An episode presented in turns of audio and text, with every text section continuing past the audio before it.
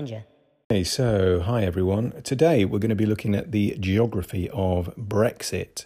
And as someone who lives within the European Union and actually lives within the UK, Brexit is an extremely uh, divisive and thought provoking issue. I had to pause then because you really got to give this some, some thought how you're going to try and describe Brexit. But um, Brexit has been. I'm talking to you in August of 2019, and the, the, the Brexit vote, the EU referendum vote, was on the 23rd of June 2016. So it's been a long time, and I think in the UK, whatever side of the Brexit um, debate you were on, whether you want to leave or you want to remain, it's been an extremely long three years and one that has, has definitely seen the UK change um, for for uh, one reason or another. So, in this episode, what I wanted to do is just look at the how Brexit what Brexit looks like in geographical terms over the UK. Um, maybe say something about how we can try and explain Brexit, and we, we're going to be delving into a little bit of social and cultural and economic uh, geography here. So we'll think about you know how the UK is divided by Brexit, some of the background, um, maybe some of the the potential future ramifications geographically of that fateful Brexit vote of 2016 and how it's still rumbling on today. So, maybe the first thing to do is just look at um, some of the background to uh, the geography of Brexit. And uh, we've got to go back really o- over 40 years ago when Britain joined the European Economic Community at the beginning of January 1973. Um, so, and that relationship has, has often been quite rocky.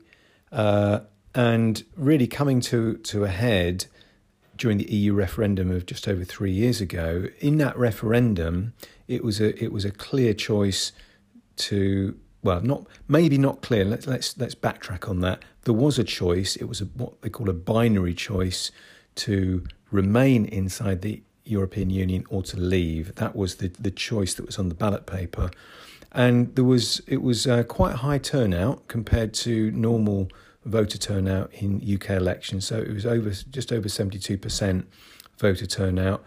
And uh, I, I, the result was a surprise for most people, whether you were a Remainer or a Leaver. The vote was a surprise. It was it was um, fifty one point nine percent voted in favour of leaving the European Union, and the Conservative government of Theresa May um, um, a few months after that, in, in March 2017, invoked what's called Article 50, and that's the, the process of formally departing, withdrawing from the European Union. Um, at which point there is a a there was a two year um, window of time to make that happen.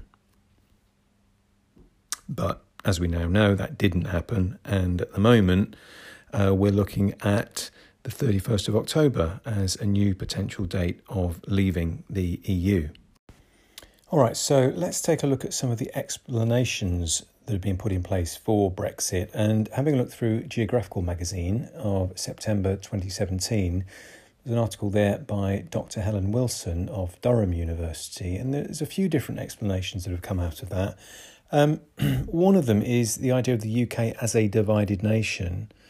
And geographers often talk, traditionally over the last couple of decades or so, have talked about the, the north south divide in the UK, as in the, the wealthy south and the, the sort of struggling post industrial north, but also maybe divided in terms of, of other aspects of identity as well. So things like a division between urban and rural or uh, wealth and poverty, uh, or young and old. So there's lots of different ways of, of looking at the UK as a divided nation, and, and more on that in a few minutes. Um, there's also been the rise of populism as well, and this is really a, a political phenomenon. Um, a, a, populist politician will align themselves uh, with the people, in inverted commas, um, and position themselves against the, the metropolitan or the cosmopolitan elite and experts and so on. So this this has been done um, in the UK in, in recent years, probably most significantly by Nigel Farage, so formerly leader of the uh, UK Independence Party and more recently the, the Brexit Party, um, but also by various other politicians as well. Um, Theresa May, in um, several speeches that, that she has given, has, has brought in some populist rhetoric, and we'll, we'll say a little bit more about that later as, as well. So we've got the rise of populism, not just confined to the UK, because we've clearly we've got a rise of populism in other parts of Europe and um, and clearly in the US with the uh, election of Donald Trump as president from 2016 as well. So, uh, other explanations for Brexit is really the the uh, response to globalization, um, the the population that's been left behind um, from a globalizing world. Maybe this is a population that's been that's been most heavily hit by austerity. We've had um, austerity austerity politics policies rather in place um, since around 2010. So that has has hit certain sectors of the UK society more heavily than others. So you've got that percentage that feel feel like they've been left behind and, and have been left behind. Um, and then maybe we've got the idea of an identity crisis in the UK. You know, what does it mean to be British? Do people associate more with being British or more, you know, with English or Scottish or Welsh whatever it might be. Um, you've you've had devolution in the UK. There was a Scottish referendum in 2014.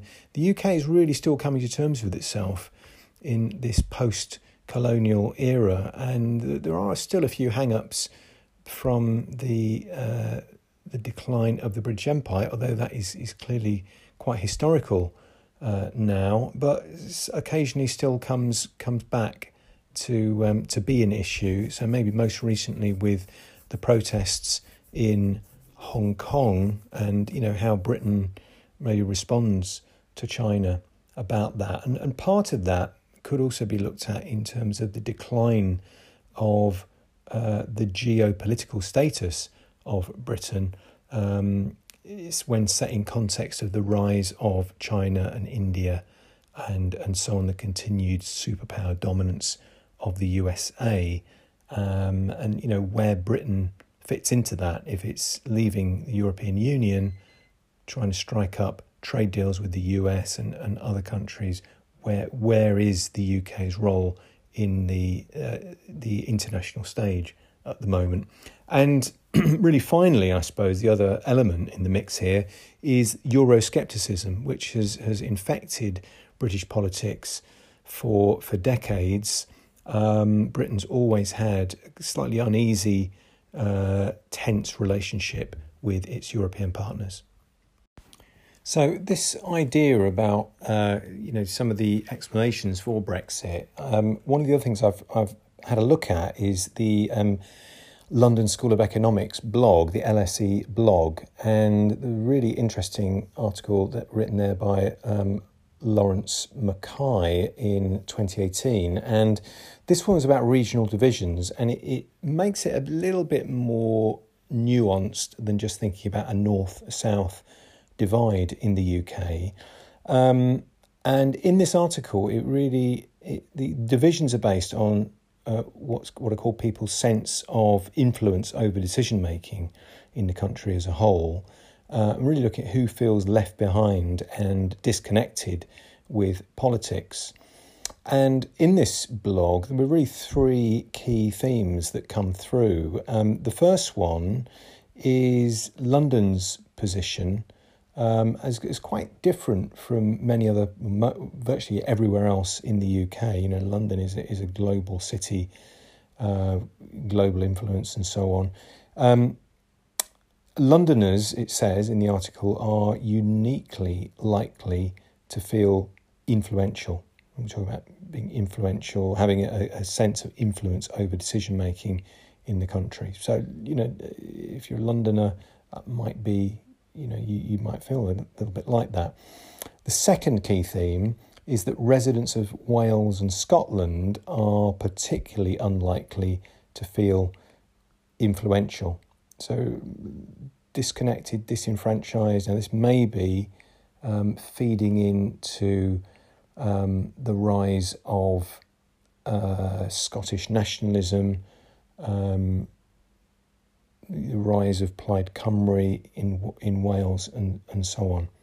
So the third key theme is uh, this thing about the, the north south divide, but rather than just a north south divide, it's the northeast of England that was observed to have the weakest sense of influence over uh, national decision making, which definitely links in to some of the, the, the data that the um, that the results showed. You know, which were the main areas voting leave, and and so on. So the northeast of England definitely comes out high up on that. Geography Ninja.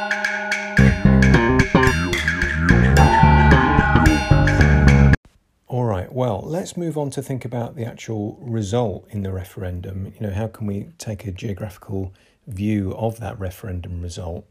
Um, and for my source on this, I've used the BBC News website um, dating to the 24th of June 2016. Some really good, good graphics on there. But, you know, you, you can definitely apply a geographical uh, analysis to this. Um, so the first thing is that if you look at the, the maps of the UK showing the, the share of the Leave vote, there's a very uh, pronounced divide. So we're back to this idea of a divided country. So there's an urban and rural divide if you look at the uh, the share of Leave voters, and specifically there were, there were nine areas in the UK that got more than seventy percent of the electorate voting and supporting Leave. Um, so, a few examples. Lots of these are in Eastern England, actually. So, a couple of examples would be uh, Boston in Lincolnshire that um, had 75.6%, and Thurrock in Essex, which had 72.3%. So, um, Eastern England definitely was was very high proportion of Leave voters, but also if you look at the urban and rural more gen more generally, areas like London, very uh, very much remain centres. Other big uh, cities too, like Bristol and so on, big remain Centre. So if you look at the remain share on the map, there's there's a clear division um, in different regions of the UK. So predominantly Scotland, Northern Ireland, and London had a very high remain vote, and just a few examples of that. Oh, actually, um, one example that was included for the EU referendum was Gibraltar, so UK uh, dependency in the Mediterranean. Uh, off the coast of Spain, which is part of you know the, the remnants of the, the British Empire, but also voted in the uh, EU referendum. They voted ninety five point nine percent uh, in favour of Remain, um, as you might have expected to be really high. Um, a bit of an anomaly though, but you know other places that had very high uh, levels of Remain vote, places in London like Lambeth, uh, just under seventy nine percent, Hackney again just under seventy nine percent, Foyle in Scotland just over seventy eight percent. So um, I think seven out of ten of the, uh, the, the highest Remain shares were were in in London. But if you look at the map of the UK overall, um, Leave, the Leave vote came top in nine out of 12 of the UK regions, whereas Remain only came top in three out of the 12 UK regions. So there was a, you know, there's a definite uh, surprise, I would say, to the political establishment with the um, the vote to leave. So as we said earlier, it was just it was fifty two percent leave, forty eight percent remain, and looking at that regionally, you know, how did that vote share break down? Um, the southeast of England was pretty much um, exactly the same as, as the overall UK average 51.8% leave, 48.2% remain, but it changes significantly when you look at different regions. So you have areas like London, um, 40% leave and 60% remain. West Midlands was the highest uh, single leave area, 59.3% voted to leave, as opposed to 40.7% uh, to remain. In Scotland, it was the other way around. So 38% in Scotland voted leave, 62% voted remain. And this is this had a fairly high voter turnout as well, 72%. And this is based on 30 million voters. Oh, you're not still going on about Brexit, are you? So yeah, I am still going going on about Brexit because it's one of those issues that just keeps going on and on and on. All right, so the other um, way that we can look at the referendum result is in some of these divisions that we were talking about earlier.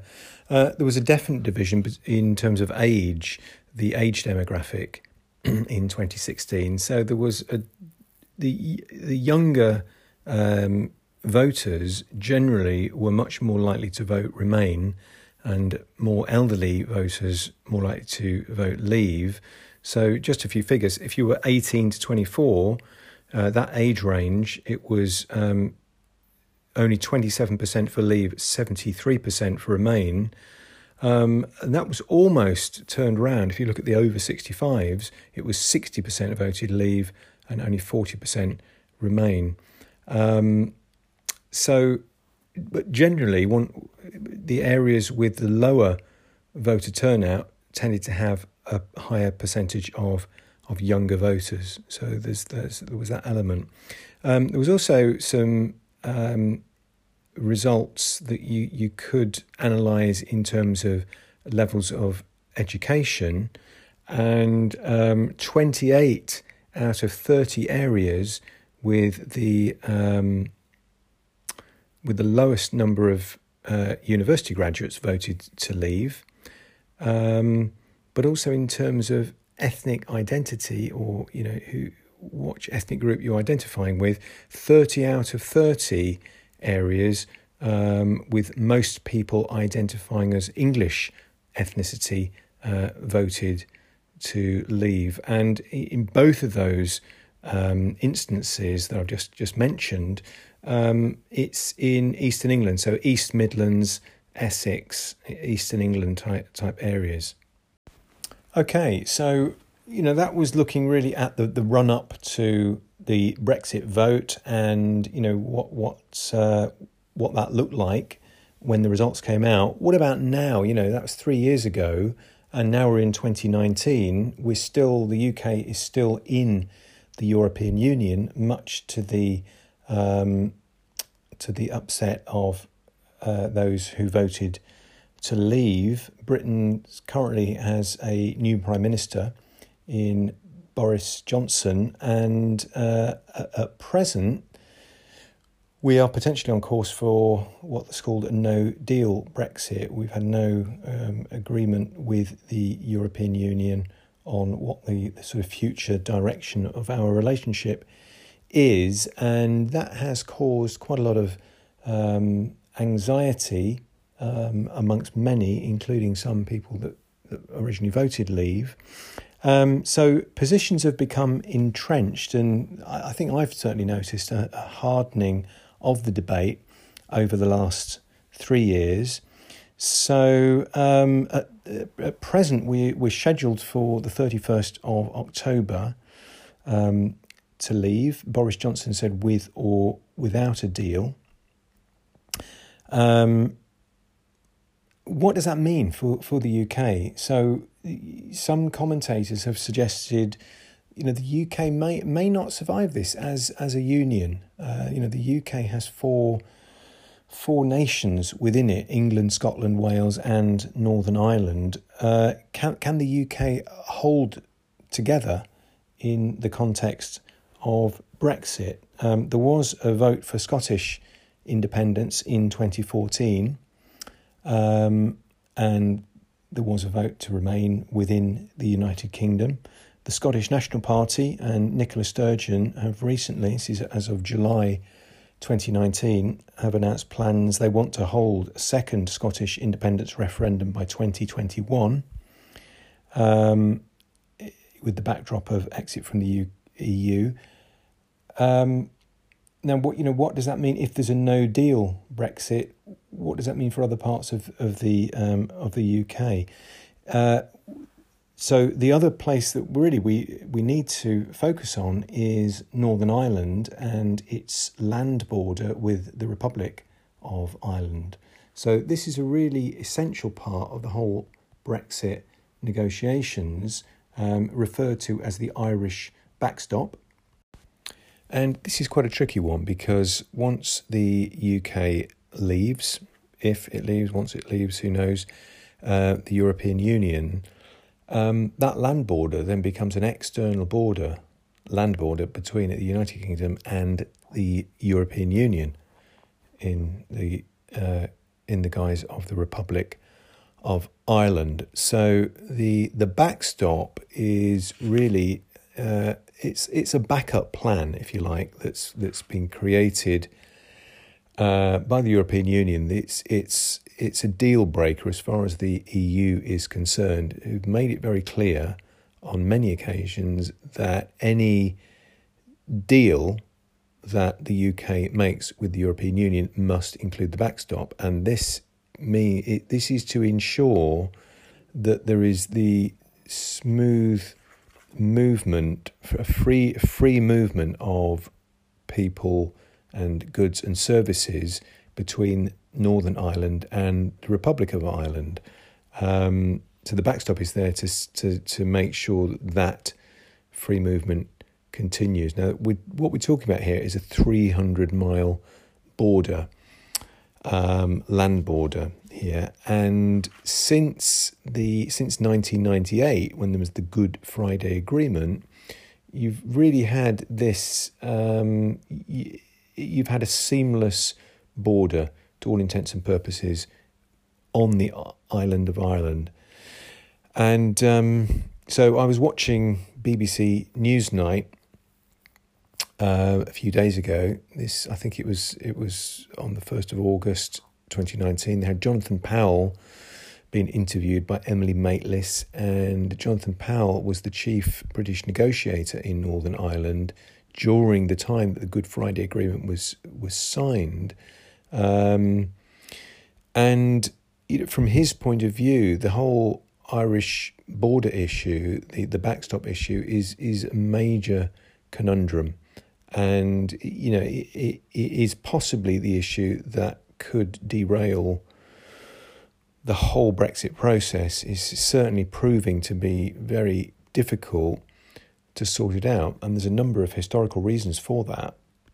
And I think really the, the big historical issue is that this is really the legacy of colonialism because if you go back to the beginning of the 20th century, um, th- there wasn't a Republic of Ireland. Uh, Ireland was part of Britain, part of Great Britain um, at that point, and it wasn't until uh, the First World War, just after the First World War, that there was the the um, independence struggle, and in the early 1920s, a border was created separating Northern Ireland from the Republic of Ireland.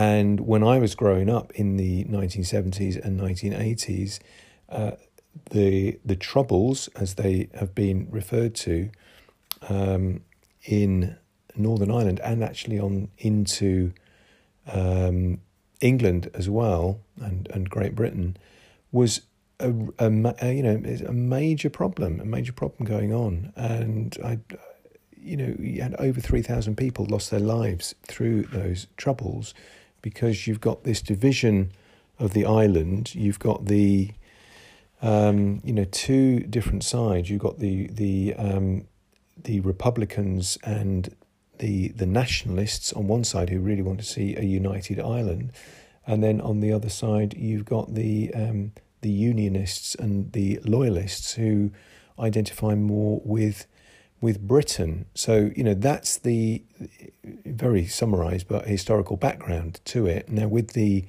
with Britain, with the UK voting to leave the European Union, you've automatically then got a major problem. If you suddenly have an external border in the island of, of Ireland, how do you how do you deal with that? Because you know either I mean the back the idea of the backstop is that Northern Ireland remains in the single market and the customs union of the the uh, EU. Um, but if you do that, effectively, you end up with a border down the Irish Sea, so separating Great Britain from Northern Ireland and the the Republic. Um, if you choose not to do that, and if the e, if the UK left without a deal, then how's that going to work? Presumably, it's going to mean that you you have to install a hard border on the um, between Northern Ireland and the Republic, and no one wants to see no one wants to see that because that would presumably that would lead to a, a resumption of the um, of the troubles. So there you have it. It's um, that's that's geography of Brexit number one. Now I've decided to call this one number one because I think there's, there's so much here um, that I'm going to do a uh, a second one, really more looking at uh, questions of identity surrounding Brexit. Um, but hopefully, what we've we've looked at there, you able to take a very geographical view of Brexit and you know really get an idea that the the major regional differences, um, the idea of, of the UK of being actually being a pretty divided nation over the whole Brexit issue. Um, now I've tried very hard to keep my my uh, my own opinions out of this. I try I've tried to keep this as balanced as possible. Clearly, I have got my own opinions, and I don't know whether that has come through, but. Um, yeah, this it changes every day. So if I'd done this podcast tomorrow or a week ago or whenever, it probably would have come out a little bit different, can, can uh, based on what's going on in in the news. But um, anyway, I hope you've enjoyed it, and I will see you for the next one very soon.